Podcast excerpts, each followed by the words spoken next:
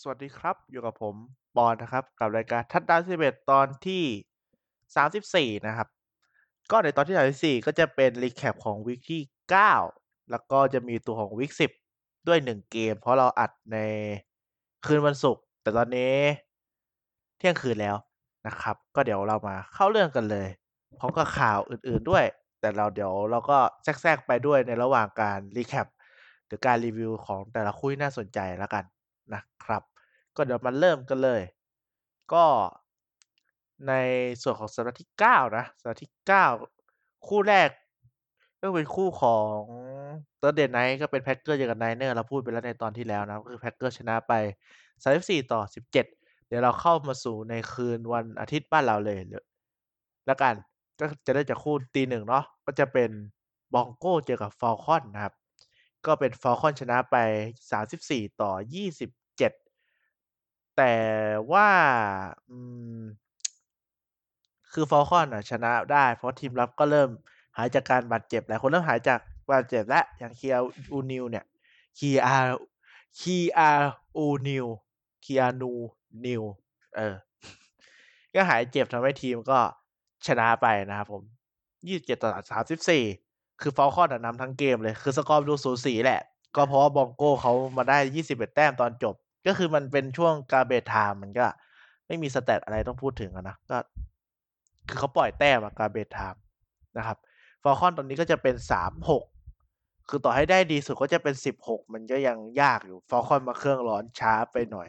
สำหรับตอนนี้นะโอเค คู่ต่อไปนะครับก็จะเป็นคู่เดือดและเป็นอ่า Seattle Seahawks นะครับ เจอกับ Buffalo Bills อ่า คือคู่นี้ คู่นี้หลายคนคิดว่า Bills น่าจะแพ้ เพราะเหมือนเกมก่อนชนะหรือเปล่านะ เกมก่อน Bills เจออะไรวะเดี๋ยวขอคิดแป๊บนึง search ดูเลยแล้วกัน เกมก่อน Bills ชนะไม่ค่อยสวยมั้งเออชนะ Patriots 21ต่อ24นะครับ ชนะเขา3คะแนนมาเลยดูแบบ ไม่ค่อยน่าไว้ใจอะไรแต่ Seahawks คือแต้มมันสูงอยู่แล้วเกม Seahawks Seahawks ชนะ 49ers มานะครับ ชนะ ไป10คะแนน37ต่อ27มันเลยเป็นฝั่ง Seahawks ดูน่าชนะ แต่ปรากฏว่าเกมนี้เป็น Buffalo Bill ที่นำมาตลอด แทบทั้งเกมเลยไม่แทบทั้งเกมนำมาตลอดเลย คือ Josh Allen นี่ปาไป 415 หลา 3 ทัดดาว เกมวิ่งของทีมคือมันไม่ค่อยมีอะปาอย่างเดียว เพราะว่าปีกกลุ่มปีกของ Bills มันเผาแถวหลังของ Seahawks ยับเลยคือมันไม่จำเป็นต้องวิ่งอะคือแถวหลังของ Seahawks ทำอะไรไม่ได้เลยนะก็โดนไป 400 หลาเนี่ยแบบเน้นๆเลย แล้วก็อีกอย่างคือเกมรับของ Bills กดดันตัวของ Russell Wilson ได้ดีนะครับ ได้2 interceptมี2 fumble แล้วก็5 sack intercept มี end zone หนึ่งครั้ง แล้วก็อีกหนึ่ง intercept ก็คือ ตอนนั้น Seahawks จะไล่นะครับ20ต่อ34 4 2ทัดดาวมันก็ไม่ได้ห่างอะไรมาก แต่ว่าโดนโดนไปในไรนั้นน่ะโดนไป2 sack ก็โดน2 sack ก็รู้สึกจะ35หลาหรือ25หลาเนี่ยแหละ third down 25อะไรอย่างเงี้ย ก็โดนต้องปาไกลก็ intercept อีกก็เรียบร้อยนะครับนี่คือหมดทางไล่ของ Seahawks เลย ก็จบไปที่34ต่อ44 Josh Allen โชว์ฟอร์มได้ดูแบบ กลับมาเป็นฟอร์มก่อนหน้าเนี้ย ผมฟังฝรั่งวิเคราะห์คือเขาบอกว่า Josh Allen ฟอร์มดูแบบ เป็นคนธรรมดาแล้ว ตอนที่แรกผมก็พูดดูไม่ค่อยเป็นฟอร์ม มีลุ้นว่าจะเป็น MVP อะแต่ก็สุดท้ายก็กลับมาได้นะครับ โอเค แต่ว่าก็ยังนำกลุ่มของ AFC East อยู่นะสำหรับ Buffalo Bill แต่ว่ามีคู่แข่งแล้ว เดี๋ยวเราค่อยพูดถึงนะครับ คู่ต่อไปเป็น Chicago Bears เจอกับ Tennessee Titans นะครับ ก็เป็น Bears แพ้ไป 17 ต่อ 24 มันไม่ได้มีอะไรต้องพูดถึงเยอะนะก็คือ Bears เปลี่ยน down สามไม่ค่อยได้ วิ่งก็วิ่งก็ไม่ได้นะครับ อืมก็โดนเขานำไปเท่าไหร่อะ 24 ต่อ3อะ แล้วก็ไล่มาเป็น 17 ต่อ 24 ก็เป็นช่วง garbage time นะครับ คือสกอร์มันหลอกหลอกตาจริง ๆ แล้วมันไม่ มันไม่สูสีขนาดนั้นนะครับไปคู่ต่อไปเลย คู่ต่อไปเป็น Baltimore Ravens เจอกับ Indianapolis Colts นะครับผม คือเกมนี้เกมบุก Ravens ก็ไม่ได้เล่นดีเท่าไหร่ ต้องบอกเลเว่นชนะเพราะทีมรับมากกว่านะ เพราะทีมรับทำให้ทำแต้มให้หนึ่งทัดดาว ตอนไล่มาเป็นเจ็ดต่อเจ็ดนะครับ แล้วก็ครึ่งหลังอะเริ่มบุกดีขึ้นเพราะว่าสิ Darius Leonard หรือว่า Linebacker ตัวหลักของ Colts เขาเจ็บนะครับ แต่แต่เกมต่อมาลงได้แล้วคือเจ็บแค่เกมนั้นแหละ ก็เลย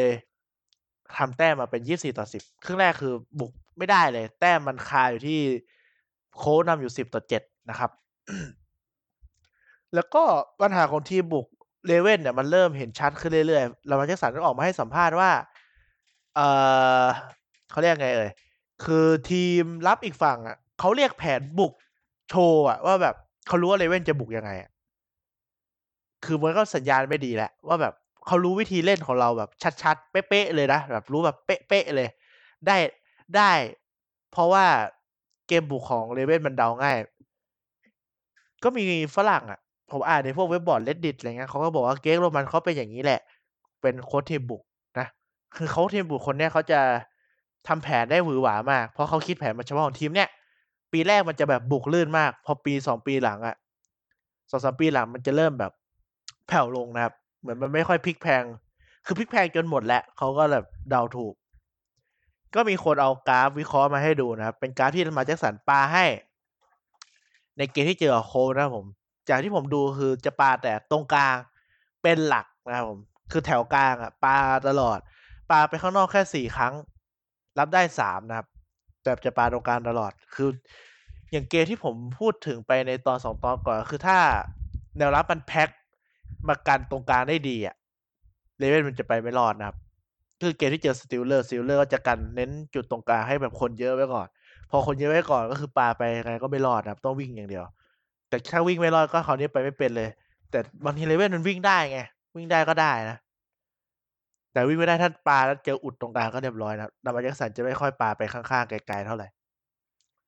ก็ไม่รู้ว่าเกมจบต่อไป เกมต่อไป Ravens จะเจอ Patriots นะไม่รู้ Patriots จะรับมือไหวแค่ไหนนะครับ เพราะผมว่าก็น่าจะแพ้แหละ แต่มันจะน่าเกลียดหรือเปล่าสกอร์ก็เดี๋ยวมาดูกันอีกที โอเค คู่ต่อไปนะก็เป็นคู่ที่สนุกน่าเสียดายสำหรับ Panther นะครับ เจอกับแชมป์เก่า Chiefs แพ้ไป31-33 Panther Panther เนี่ยได้ Christian McCaffrey กลับมา จากอาการบาดเจ็บเจ็บมาตั้งแต่ต้นๆซีซั่นแล้วแต่จบเกมนี้ก็เจ็บต่อก็ต้องพักอีก1วีกแต่ไม่รู้ว่าวีกต่อไป พัก1วีกวีก11น่าจะได้กลับมาเล่นอาก็เป็นเกมที่สูสีกว่าที่คิดนะครับ เพราะหลายคนก็น่าจะมองว่า Panther น่าจะยับ แต่ว่าไม่นะครับ ก็คือได้ Christian McCaffrey มาก็มีมิติเกมบุกดีขึ้น Panther ก็ตั้งแผนมาเพื่อเปิดหน้าแรกเต็มที่เลย เล่นดาวน์4มีเล่น Fake Punt ที่มันไม่พลิกมาชนะเพราะต้องเตะฟีลโกลครั้งสุดท้ายของหมดเวลาก็คือ67หลานะซึ่งมันก็เข้ายากนะ เออ แล้วก็ตัวของ Teddy Bridgewater เนี่ยก็เล่น เล่นได้เหมือนเขาเจ็บขาหักมามั้งถ้าจำไม่ผิดเข่าอะไรเนี่ยแหละ แต่ครั้งนี้เขาเล่นแบบ ไม่ได้เหมือนว่าเป็นคนที่มีอาการบาดเจ็บร้ายแรงมาก่อน แล้วก็เล่นให้มันเลี่ยงอาการบาดเจ็บได้นะครับ การวิ่งสำคัญของแกก็คือวิ่งเปลี่ยน down 4 14 หลาได้สำหรับเกมเนี้ยนะ แล้วก็ Chiefs ก็จะทำให้เห็นอยู่ว่าแบบ มันก็ไม่มีทีมไหนที่สามารถหยุด Patrick Mahomes ได้ทั้ง 4 quarter อะคือตอนเนี้ย KC มันนิ่งไป เนี่ยเสียไปไม่กี่แต้มนะ3 quarter เนี่ยเสีย1 field goal 1 touchdown แล้วก็1 touchdown เนี่ยแล้วก็อีก1 field goal มาโดน 13 แต้มในช่วง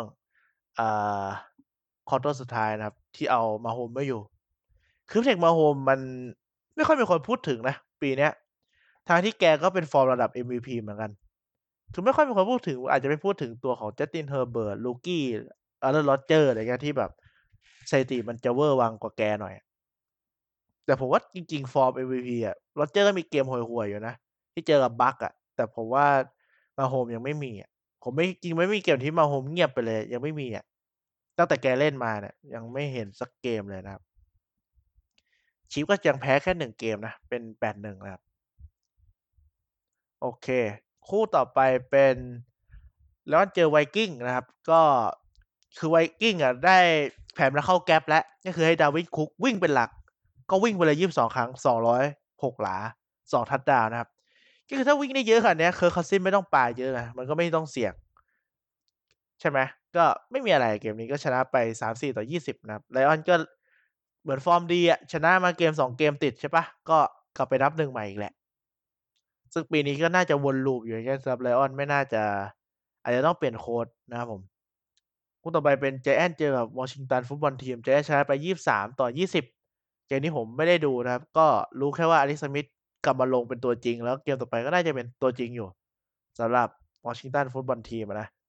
คู่ต่อไปก็ไม่ได้ดูเหมือนกันเป็น Texans ชนะ Jaguars ไป 27-25 นะครับผม รู้แค่ว่า Quarterback ที่ลงเล่นเกมนี้แทน Gardner Minshew เป็น Jake Luton รู้สึกจะเป็น Rookie รอบ 7 ก็เล่นได้ดีนะ ดูจากสถิติ แต่ในเกมอาจจะมีแบบ drop intercept หรือเปล่านี่ก็ไม่แน่ใจเหมือนกันคือเป็นคู่แบบ ไม่มีลุ้นละทั้ง2ทีมอะไม่รู้จะดูทำไม ก็เลยไม่ได้ดูนะครับ คู่ต่อมาเป็น Raiders เจอกับ Chargers นะครับ ก็ Raiders ชนะไป31-26ก็ Chargers ก็ยังทำทางให้ตัวเองแพ้ได้นะครับผม คู่นี้ก็ไม่ได้ดูเหมือนกัน มันเป็นคู่หลังๆมันสนุกกว่าก็คือผมดูได้เยอะกว่านะครับ ก็จะเป็น Steelers เจอ Cowboys Steelers เกือบแพ้นะครับ Cowboys นำ19แต้มมาระยะหนึ่งใหญ่ ๆ เลย แล้วก็มาโดนพลิกตอนจบนะครับผม Quarterback ที่ลงให้ตัวของ Cowboys เกมนี้เป็น Garrett Gilbert นะครับ เป็น Quarterback เบอร์4เคยเล่นในลีก AAF อ่าเป็นลีกอะไรสักอย่างอะที่มันมาเล่นตอน NFL ปิดฤดูกาลอะแต่เหมือนแกจะเป็นระดับแชมป์ของไอ้ลีกนั้นเลยมั้ง แล้วแกก็ เดี๋ยวดูก่อนแป๊บหนึ่งนะแกเป็น Quarterback รอบ6ของปี 2014 นะครับ แกไปเล่นให้กับ เดี๋ยวดูก่อนแป๊บหนึ่งนี่ไง Orlando Apollo นะครับ ของ Alliance of American Football เออ นั่นแหละ เขาบอกว่าตัวของ Garrett Gilbert อะ มันแทบจะไม่ต่างกับ Nick Foles เท่าไหร่อะ สิ่งที่ต่างกันคือค่าตัว Nick Foles ค่าตัวแพง แต่แกค่าตัวถูก แล้วก็จะมี Quarterback เนี่ยมันจะมี เบอร์3ด้วยของ Cowboys รู้สึกจะชื่อ Cooper Rush หรือเปล่าถ้าจำไม่ผิด เดี๋ยวเช็กแป๊บหนึ่ง Cooper Rush ไหนเอ่ยปึ๊บๆๆๆเออ นั่นแหละ Cooper Rush คือแกก็มาจาก Practice Squad หรือเป็นหน่วยแบบ ฝึกซ้อมสำรองของสำรองอีกทีหนึ่งอะแต่ว่า Garrett Gilbert อะเรียนรู้แผนได้เร็วกว่า Cooper Rush มากก็เลยได้ขึ้นมาเป็นตัวจริงแทน ก็เล่นได้โอเค คือไปคือ Cowboys คิดว่าน่าจะแพ้แบบ ไม่มีลุ้นอะแต่กมนี้พอมีลุ้นอะผมก็ไม่รู้แฟน Cowboys คิดยังไง แต่ผมว่ามันก็ยังดูไม่น่าเกลียดอะเพราะว่า Dak Prescott ก็เจ็บใช่ไหม Andy Dalton ก็เล่นได้ห่วยกว่า Garrett Gilbert อยู่แล้วอะมันก็ Ben DiNucci ที่ลงเกมที่แล้วก็ไม่เอาอ่าวเลยอะเกมนี้มันก็ยังดูแบบโอเคกว่าสำหรับผมนะ มันก็ยังพอมีแบบ มีอะไรให้มันชื่นใจมันไม่ได้แพ้ยับ มันแพ้แค่แบบ1ทัชดาวอะนะ แล้วคู่ต่อไปเป็นคู่ที่สนุกนะครับผม เป็น Miami Dolphins เจอกับ Arizona Cardinals ก็เป็น Dolphins ชนะไป34-31นะครับผม คือทีมรับของ Dolphins ก็ช่วยทำแต้มเหมือนเดิมนะครับ แล้วก็เป็นทีมที่มันมีวินัยมีอนาคตที่ดูดีอะ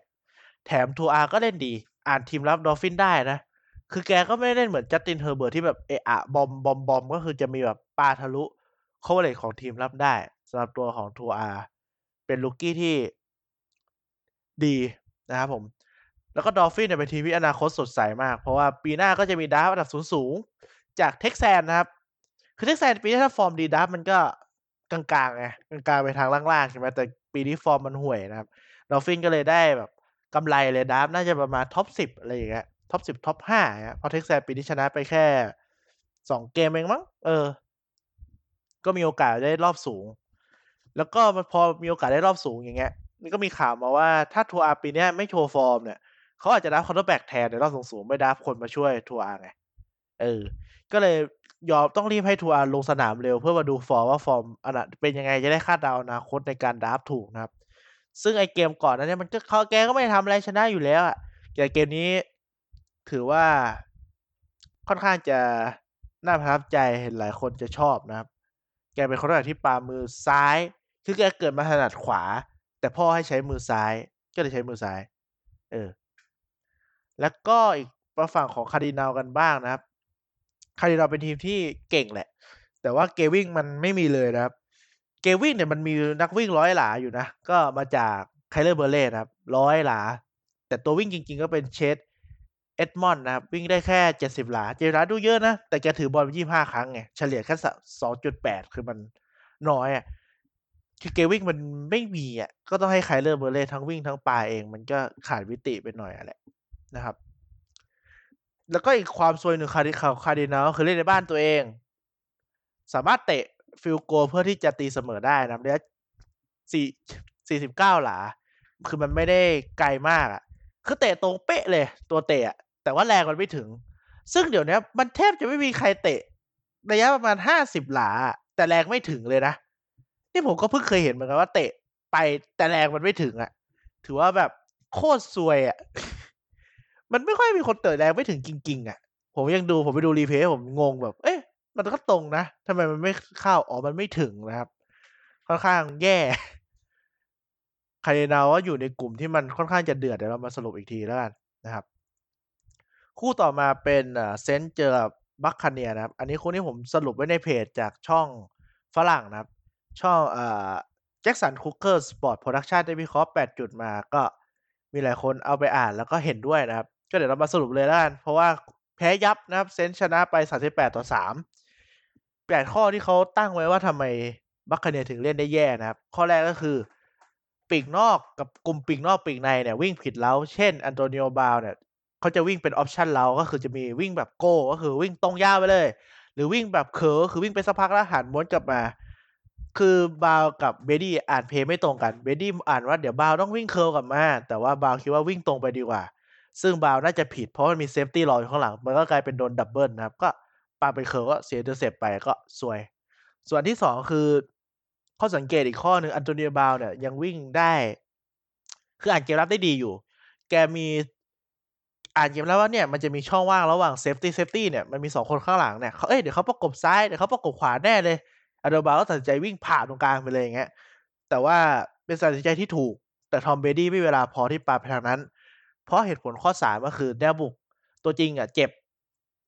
ตัวตัวเก่งของเขาเนี่ยเป็นกาดเอ๊ยตัวเก่งของเขาเป็น tackle ซ้ายขวา หรือว่า lineman ที่มันอยู่ขอบนอกสุดเนี่ยเก่งใช่ไหมกับ center แต่กาดข้างในมันเจ็บทั้งคู่เลยนะครับ แล้วพอมันเจ็บทั้งคู่เนี่ยป้องกันตัวต่อตัวมันก็ไม่ได้ไงเพราะว่าไม่เก่งใช่ไหมตัวสำรอง Saints ก็เลยตั้งแผนมาว่าตั้งแนวหน้า แนวรับ3 5คน แต่บางทีก็ไม่ได้รัด5คนหรอก แต่รัดแน่ๆใส่ไอ้การ์ด2คนเนี่ยแหละ แล้วบังคับให้มันตัวต่อตัวให้ได้ให้เซนเตอร์ไม่สามารถมาช่วยได้คือจะช่วยก็ช่วย แต่มันไม่สามารถช่วยซ้ายขวาได้พร้อมกันไงมันต้องมีสักคนหนึ่งที่หลุดพอตรงกลางมันหลุดเนี่ย tackle ก็ต้องมาช่วยตรงกลางใช่ไหมช่วยไอ้กาดที่มันอยู่ตรงกลางหน่อยกลายว่า tackle มันก็หลุด การ์ดมันเป็นจุดอ่อนมากเกินไปอะทำให้ Brady อะโดนกดดันเร็วมาก ไม่มีเวลามองหาเป้าได้ดีเท่าไหร่นะครับ ข้อต่อมาก็คือเอ่อข้อต่อไปนะครับ ข้อที่4ก็คือ Tom Brady เนี่ยจะปาให้2เป้าหลักเลยก็คือ Scotty Miller กับ Gronk Scotty Miller ก็คล้ายๆกับ Edelman อะของ Patriots นะครับ ไม่ค่อยปาให้ปีกดัง ๆ อย่าง Mike Evans Chris Godwin แล้วก็ Antonio Brown Antonio Brown เนี่ยเข้าใจได้ว่าเพิ่งลงสนามแต่ Mike Evans กับ Chris Godwin ก็ลงมากันหลายเกมแล้ว แต่ไม่ค่อยปาให้ทั้งที่หลุดเดี่ยวค่อนข้างบ่อยนะครับ ก็ต้องไปจูนความแบบเขาเรียกอะไรเคมีให้มันตรงกันมากกว่านี้ ฝั่งของทีมรับก็คือทีมรับป้องกันไม่ค่อยถูกคนนะครับ กลัว Alvin Kamara มากเกินไป มันจะมีเพลย์หนึ่งอะที่แบบหน้าบ้านอะ ก็คือประกบ Kamara 3คนเลยกลัวเขาจะสกีนไงเขาก็ปาไปข้างหน้า Kamara แม่งยืนโล่งๆรับทัชดาวสบายๆส่วนแนวรับก็มีปัญหาการบาดเจ็บของ Vita Vea นะครับ เป็นตัว nose tackle defensive tackle หลักของทีมที่มาอุดเกมวิ่งได้แบบ คนเดียวอุดสบายอะพอเจ็บปุ๊บตัวสำรองก็ทำหน้าที่ได้ไม่ดี ก็โดนวิ่งทะลวงสบายๆตรงกลางนะครับ แล้วป้องกันแบบโซนก็ไม่ดี ก็คือโดนเบโดน Doobie กับปีกนอกใช้เทคนิคเดียวกับ Antonio Brown นะครับ อ่านเกมแล้วก็วิ่งไปตามช่องว่าง ได้ปลาสบายๆนะครับ แล้วก็มีการป้องกันผิดคนแบบเป็นโซนอะแต่ไม่ดูแลโซนตัวเองไปทับโซนกับเพื่อนเงี้ยก็ทำให้บางคนยืนว่างโล่งๆนะครับ ตัวต่อตัวก็ไม่ได้เรื่องนะครับ ปีกของ Saints ก็มีความสามารถพอที่จะหลุดประกบได้ พอจะหลุดประกบจากตัวต่อตัวไปใช้โซนก็ป้องกันโซนไม่รู้หน้าที่ตัวเองอีกมันก็ผลก็เป็นแบบนี้นี่แหละนะครับ ส่วนอีกข้อหนึ่งที่เห็นได้ชัด ที่เขาพูดถึงมา 8 ข้อเนี่ยเขาจะมีพูดในระหว่างคลิปด้วยก็คือ ส่วนสำรองของ Buccaneers กับตัวจริงอะฝีมันต่างมากเกินไปเนี่ย มันขึ้นมาทดแทนกันไม่ได้เลยนะครับ อืม ก็เดี๋ยวมาดูว่าเกมหน้าจะเป็นยังไง เพราะบางจุดมันก็ระดับ Tom Brady ก็น่าจะแก้ได้เรื่องความเข้าใจของปีกอะไรเงี้ยมันน่าจะไม่มีปัญหาอะไร แต่ถึงแก้ความเข้าใจได้ แต่ถ้าแนวหน้าให้เวลาไม่พอมันก็เจ๊งเหมือนเดิมนะ ก็ต้องมารอดูครับ ว่าจะเป็นยังไงคู่สุดท้ายนะครับของ week 9เป็น Patriots เจอกับ New York Jets นะครับผม เป็นคู่ที่ถ้า Patriots แพ้ก็น่าจะอายนาน แต่ก็ชนะได้นะครับเป็น 30-27 แต่ชนะแบบต้องพลิกกลับมา comeback อะนะครับก็เกมนี้ Patriots เนี่ยได้ Jakobi Meyers เป็น Undraft ปีกนอก Undraft ปีที่แล้วอะกลับมาวันนี้โชว์ฟอร์มโหดมากรับ 12 ครั้งได้ 169 หลานะครับแต่คือแทม Cam Newton เนี่ยปาได้ 274 ก็ เกินครึ่งอะปาให้เป้าเดียวคนเดียวเลย แต่ต้องเข้าใจก่อนว่ากลุ่มปีกนอกของ Patriots มันเป็น Undraft 3คนเลยมั้ง ก็จะมี Jakobi Meyers เป็น Undraft Gunner Olszewski ก็เป็น Undraft นะครับผม แล้วก็รู้สึกว่า Damian Bryant ก็เป็น Undraft นะ ถ้าจำไม่ผิด คือ Undraft แม่งเกือบทั้งทุกคนอะ3คนน่ะเออ ตัววิ่งไม่ Undraft ตัววิ่งเป็น Draft รอบต้นๆ เป็น Damien Harris Leatherhead นี่จำไม่ได้ว่าเป็น Undraft หรือเปล่า อืม ก็ชนะไปนะครับ แต่ก็โดน Jets นำไปค่อนข้างจะเกือบทั้งเกมอยู่นะ เพราะ Joe Flacco วันนี้มาแบบ มาเล่นปาไกลได้ดีอะคือ Joe Flacco เล่นดีกว่า Sam Darnold เยอะเลย2เกมที่ผ่านมาเนี่ย Jets ได้เกมขว้างเนี่ยดูดีอยู่ แต่ปัญหาที่แพ้เนี่ยก็คือ Joe Flacco เนี่ยแกไปปา Big Play ทำไมก็ไม่รู้ แล้วก็เสีย Intercept อันนี้มีจุดหนึ่ง อีกจุดหนึ่งก็คือ Patriots เนี่ยเขาก็บุกมาถึงหน้าบ้านใช่ไหม เขาจะเตะ Field Goal ระยะไกลหน่อย แต่ไอทีมรับ Jets อะมันมี12คน ก็เสียโทษ แล้วก็ Patriots ได้บุกต่อ สุดท้ายไดรฟ์นั้นก็เตะ Field Goal อยู่ดี แต่แบบ คือมันก็แปลกๆอะคือ คือมันไม่น่าจะต้องรีบไปกันปล่าเตะ Field Goal แล้วมันมันมี12คน แล้วมันไม่รู้ มันก็ยืนกันอยู่12คนอย่างงั้นน่ะ คือตอนแรกผมก็ไม่ได้คิดอะไรอะแต่แบบคิดไปคิดมาหรือ Jets มันตั้งใจจะ tank ซีซั่นจริง ๆ วะ แบบ คือมันน่าเกลียดเกินไปอะทำไมมันแบบ12คนในจังหวะป้องกัน Field Goal ซึ่งมันไม่น่าจะพลาดอะมันมี12คนน่ะเออ แต่ข่าวที่วิเคราะห์ออกมาคือ Jets อะถ้าได้รอบแรกแบบผลแรก Draft 1จริงๆอะก็ไม่เอา Sam Darnold แล้วเอา Trevor Lawrence ดีกว่า แต่ว่าถ้าไม่เปลี่ยนโคชก็น่าจะห่วยเหมือนเดิม ผมก็ว่างั้นแหละ คือมันเกินไปอะแต่เกมอย่างเงี้มันก็พอมีลุ้นอยู่แหละ แต่อาจจะเพราะว่า Joe Flacco ก็ยังเล่นดีอยู่ โคชอาจจะไม่ได้เป๊ะอะไรมาก Patriots มันก็ไม่ใช่ทีมแข็งอะไรมากสำหรับซีซั่นนี้ด้วยก็คือ Jets เนี่ยเป็นทีมแรกของลีกนะครับ ที่หมดลุ้นที่จะเป็นแชมป์กลุ่มแล้วนะ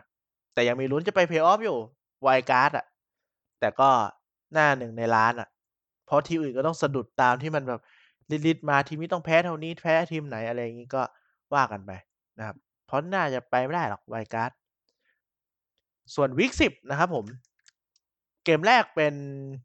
Colts เจอกับ Titans นะครับ Colts เจอกับ Titans เนี่ยก็เป็น Colts ชนะไป 34-17 โดยเนื้อเกมอะมันสูสีกันมา3ควอเตอร์มั้งถ้าผมจำไม่ผิด ผมดูอยู่อะ3ควอเตอร์ มันยังสูสีอยู่ แต่ว่า ครึ่งครึ่งหลังเนี่ย Titans มันต้องเตะ punt เออ คือมันเกิดจากว่าเนี่ย มันเริ่มจาก Colts เนี่ยบุกไปถึงหน้าบ้านแล้ว แต่เปลี่ยนดาวน์4ไม่สำเร็จหน้าบ้านจริงๆอะ เปลี่ยนดาวน์4ไม่สำเร็จ ก็เอาบอลกลับมาให้ตัวของ Titans Titans ก็บุกไม่ขึ้น อะ เตะ punt เตะ punt ปุ๊บ มันไอตัวเตะ punt เนี่ยมันไม่ใช่ตัวจริงมั้ง มันเปลี่ยนคนทำไมก็ไม่รู้ เตะปุ๊บเขาเรียกว่า Shank ก็คือเตะ ไม่โดนบอลเต็มใบอะ ทนที่จะเตะพุ่งไปเลย40-50หลาอะไรว่าไปมันเตะไปแค่17หลามั้งก็คือวิ่งจากหน้าบ้านตัวเองมาได้กระจึกหนึ่งต้องเตะ punt ทิ้ง เตะ punt ได้ประมาณ17หลาเขาก็สวนเข้ามา27หลาได้ทัชดาวน์อะ27หลาได้ทัชดาวไม่เป็นไรนำอยู่3แต้ม20-17ไม่เป็นไรเอาใหม่ เอาใหม่ปุ๊บโดนบล็อก punt เลยทีนี้กลายเป็น27-17มันไล่ไม่ได้ล้ว ไล่ยากแล้วสำหรับ Titans คือเกมมันต้องตามอย่างสกอร์อะ Titans ถึงจะไล่ทัน เพราะทีมบุกของ Colts เนี่ยมันเอาทีมรับ Titans อยู่ตลอดคือมันบุกได้เรื่อยๆอะ Colts มันไม่ได้รีบอะไรอะคือเอะอะก็ปลาเขาเรียกไงปลา underneath ปลาให้ตัววิ่งอย่างตัววิ่งก็วิ่งเลาะๆๆไปก็กันไม่อยู่อยู่แล้วสำหรับ Titans ทีมรับทีมพิเศษไม่เอาเลยอะแล้วก็ทีมรับของ Colts ก็หยุด Titans ได้ ได้ถึง Derrick Henry จะวิ่งเกินร้อยหลา แต่แบบเกมขว้างของ Ryan Tannehill คือมันไม่ไม่มาเลยอะสำหรับวันเกมเนี้ย มันก็เลยแพ้ไปนะครับผม คือว่า Philip Rivers ก็ยังเล่นได้โอเคเล่นได้ดีนะครับผม ก็ประมาณนี้นะครับสำหรับส่วนของ Recap มาดูกันเลยว่า Standing หรือว่าอันดับมันเป็นยังไงกันบ้างแล้วกันนะ เพราะว่าหลายอันดับ Playoff อะมันเริ่มเห็นภาพแล้ว มาเรียงพวกกลุ่มกันก่อนแล้วกันเหมือนเดิม FC East นะครับแชมป์กลุ่มตอนนี้น่าจะเป็น Buffalo Bill 7-2 ไล่ลงลงมาก็เป็น Miami Dolphin 5-3 นะครับ กลายเป็นว่าลุ้นแชมป์กลุ่มได้ไหมก็ได้ แต่ว่าลุ้นไปไวการ์ดได้แบบ โอกาสได้ค่อนข้างเยอะ เออ ต่อมาเป็น Pittsburgh Steelers นะครับ AFC North 8-0 นะครับผม Ravens 6-2 Browns 5-3 Bengals ก็ ไม่ได้เล่นนะครับ bye week 5 2-5-1นะแล้วก็ต่อไปเป็น Colts นะครับ FC South นำอยู่ 6-3เท่าเท่ากับไททัน6-3 เหมือนกัน แต่ว่า head to head ดีกว่าชนะเขามาเมื่อกี้นี่ไง แล้วก็เป็นไททันจากกัวลังท้ายนะครับ 2-6-1-7 AFC West เนี่ยกลุ่มมันน่าจะจบแล้วแหละ แชมป์กลุ่มเป็นน่าจะเป็น Chiefs 8-1 นะครับผม แล้วก็ Raiders 5-3 Broncos 3 3-5 Chargers 2-6 2-6 นี่แบบ เป็นแพ้แบบเซ็งๆ ไปสี่ครั้งอะผมว่า แล้วก็ไป็นสาย NFC FC East เป็น Eagle สามสามสี่หนึ่งวอชิงตันสองหกคาร์บอยแจนสองเจ็ดนะครับผม AFC North เป็น Packers หกสอง Bears ห้าสี่ Bears เหมือนแพ้ติดกันมาสามเกมแล้วมั้ง Vikings สามห้านะครับ Lions สามห้า NFC South เป็น Saints นะครับหกสอง Buccaneers หกสามนะครับ แต่ว่า Saints ชนะ Buccaneers ไปแล้ว2เกมหรือเปล่า เดี๋ยวขอเช็กก่อนจำไม่ได้เหมือนชนะเกมเกมแรกเหมือนจะเจอ Buccaneers นะเออชนะมาแล้ว2อันแชมป์กลุ่มน่าจะไม่ยากแล้ว Buccaneers น่าจะต้องไป Wild Card แหละต่อเพราะเท่ากันจะแพ้ Head to Head เขาอยู่ดีนะครับ แล้ว Falcons 3-6เหมือน Panther NFC West นะครับ Seahawks 6-2นะ Cardinals 5-3เท่ากับ Rams 5-3เหมือนกันส่วน Niners เป็น4-5ถ้าต้องเข้า Playoff ในวันนี้เลยนะครับ ซีดแรกเนี่ยก็จะเป็นของ Pittsburgh Steelers นะครับสำหรับฝั่ง AFC เรามาเป็น Chiefs แล้วก็เป็น Bills Colts Ravens Titans แล้วก็ Raiders นะครับ เอา7ทีมนะ ตอนนี้ ส่วนของ NFC Saints จะเป็นซีด1นะครับ เราลงมาเป็น Seahawks Packers Eagles Eagles ได้ที่ซีด4เพราะเป็นแชมป์กลุ่ม แล้วก็ไวการ์ด3ตัวก็จะเป็น Buccaneers Cardinals แล้วก็ Rams นะครับ ก็เริ่มเห็นภาพแล้วแหละว่าทีมที่ได้จะเป็น Playoff แน่ๆเนี่ยน่าจะเป็น Pittsburgh Chiefs Bills อันนี้น่าจะแน่แล้ว ส่วน NFC เนี่ยน่าจะเป็น Saints น่ะแน่สุดกับ Packers เพราะไวการ์ดมันยังลุ้นยากอะไวการ์ดอะนอกจากจะมีไอ้3ทีมเนี้ยเนาะ NFC ยังมี Niners ที่รอขึ้นมาแต่น่าหรือว่า NFC น่าจะอยู่ตัวแล้วเพราะว่า Niners Viking ก็อาจจะไล่ยากอยู่ จะไล่ทีม Buccaneers Cardinals Rams ค่อนข้างยากเพราะทีมพวกนี้ฟอร์มเขาดี อืม AFC อาจจะเหนื่อยอาจจะลุ้นสนุกกว่านะครับ เพราะไวการ์ดตอนนี้จะเป็น Ravens Titan Raider นะครับ ซึ่งบาวกับ Raider เนี่ยก็ Raider บาว Dolphin น่ะชนะเท่ากัน เนี่ยอาจจะได้ตบตีแย่งชิงกันมากกว่าก็ได้ AFC โอเค ก็ประมาณนี้ข่าวอื่น ๆ ผมน่าจะแทรก ๆ ไปหมดแล้ว ไม่น่าจะมีอะไรมาก อืม เดี๋ยวมาดูวีกต่อไปเลยดีกว่า กี่นาทีแล้วเอ่ย ยี่ เกือบจะครึ่งชั่วโมงแล้ว มาดูวีกต่อไปเลยแล้วกัน ว่ามีคู่ไหนน่าดูกันบ้างนะครับ วีกต่อไป คู่ตีหนึ่งมี โอ้โห มันเป็นวีคที่มันมีคู่ตีสี่เยอะ มีหกคู่อะ เยอะมากเลย ปกติคู่ตีหนึ่งมันจะเยอะกว่าคู่ตีสี่อันนี้แปลกดี คู่แรกเป็น Texans เจอ Cleveland นะครับ Cleveland Browns เหมือนได้ Nick Chubb กลับมา น่าจะชนะไม่ยากนะ แล้วคู่ต่อไปเป็นวอชิงตันเจอกับ Detroit ก็ไม่น่าไม่น่าหนุกเท่าไหร่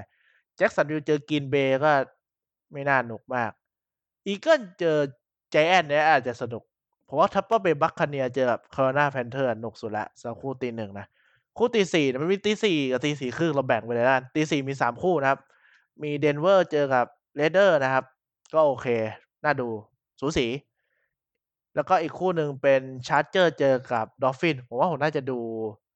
คู่นี้ก็น่าดูนะ แล้วต่อมาเป็น Bills เจอกับ Cardinals นะครับ อันนี้น่าดูสุดแล้วผมว่า แต่ Chargers เจอเจอกับ Dolphins เนี่ยมันก็จะเป็น Tua เจอกับ Herbert ไงเนี่ยเป็น Rookie เจอกันน่าสนใจ คู่ตัว4:30นะครับตี4:30เป็น Seahawks เจอกับ Rams อาก็น่าดูนะครับ เป็น แข่งกันในกลุ่มต้องเดือดอยู่แล้ว Niners เจอกับ Saints แล้วก็เป็น Bengals เจอกับ Pittsburgh น่าดูหมดเลยนะ ผมว่าจริงๆแล้วก็คู่ตัวของเช้าบ้านเรา8:30นะครับ ก็จะเป็น Ravens เจอกับ Patriots ก็น่าดูนะ น่าดูอยู่ น่าดูเยอะอะผมว่าหลังตี4น่าดูกว่าตี1เยอะเลย แล้วก็คู่ของวันจันทร์นะครับ หรือว่าวันอังคารบ้านเราก็จะเป็นตัวของ Vikings เจอกับ Bears อันนี้ก็น่าดูเหมือนกัน ทีได้บายก็จะเป็นฟอลคอน Falcons Cowboys Chiefs แล้วก็ Jets นะครับผม ก็ประมาณนี้นะครับสำหรับตอนนี้ ผมว่าวีก10แล้วคือข่าวก็มีข่าวเพิ่มอีกอะ ก็เรื่อง Playoff อย่างเงี้ยเขาบอกถ้าติดโควิดเยอะก็อาจจะเอาทีมเข้า Playoff มากขึ้น หรือว่าอาจจะให้แข่งจบเร็วขึ้นแบบ คู่ที่มันไม่มีความหมายก็ไม่ต้องแข่งแข่งเฉพาะคู่ที่มันแบบวัดว่าทีมไหนได้ไป Playoff อะไรเงี้ยแต่อันนี้เป็นแค่ข่าวนะ เพราะว่าคนติดโควิดอเมริกาก็ขึ้นเป็น แสนแล้วต่อวัน นักกีฬาก็ติดกันเยอะขึ้นเดี๋ยวนี้ก็ไม่รู้ว่าจะเป็นยังไง คือ NFL ก็ยังยื้อมาได้ถึง10วีกอะคือถ้ายื้อให้จนถึง Playoff ได้มันก็จบแล้ว เพราะ Playoff ทีมมันน้อยใช่ไหมก็อาจจะเข้า Bubble ได้ เหมือนพวกบาสอะไรเงี้ยแต่ก็ไม่รู้ครับว่าจะเป็นยังไงต่อ ต้องดูสถานการณ์โควิดบ้านเขาอะแหละว่าเขาจะเอายังไงนะครับสำหรับตอนนี้ก็ประมาณนี้แล้วกัน เดี๋ยวพบกันใหม่ตอนหน้านะครับ ใครมีอะไรสงสัยก็ หรือคอมเมนต์ติชมก็ไว้ในเพจถ้าดาว 21 ได้เหมือนเดิม ฝากกดไลค์เพจด้วยนะครับ ก็ตอนนี้วันก่อนผมแปลจากยูทูบก็มีคนสนใจเยอะก็อาจจะทำต่อเพราะผมก็ชอบดูยูทูบมาเล่าให้ฟัง เพราะแบบคนเพราะว่าคนวิเคราะห์ส่วนใหญ่เขายังไงอะเขาอาจจะมีประสบการณ์ตรงมากกว่าเราคนเมกาใช่ไหมเขาเล่นตั้งแต่ไฮสคูลอย่างเงี้ยเขาอาจจะเข้าใจแผนมากกว่าเรา เราก็ได้แต่ดูแล้วก็ฟังเขามากกว่า เพราะเราก็ไม่เคยเล่นนะ ก็ ประมาณนี้นะครับสำหรับตอนนี้ เดี๋ยวพบกันใหม่ตอนหน้านะครับ ตอนนี้ก็สวัสดีครับ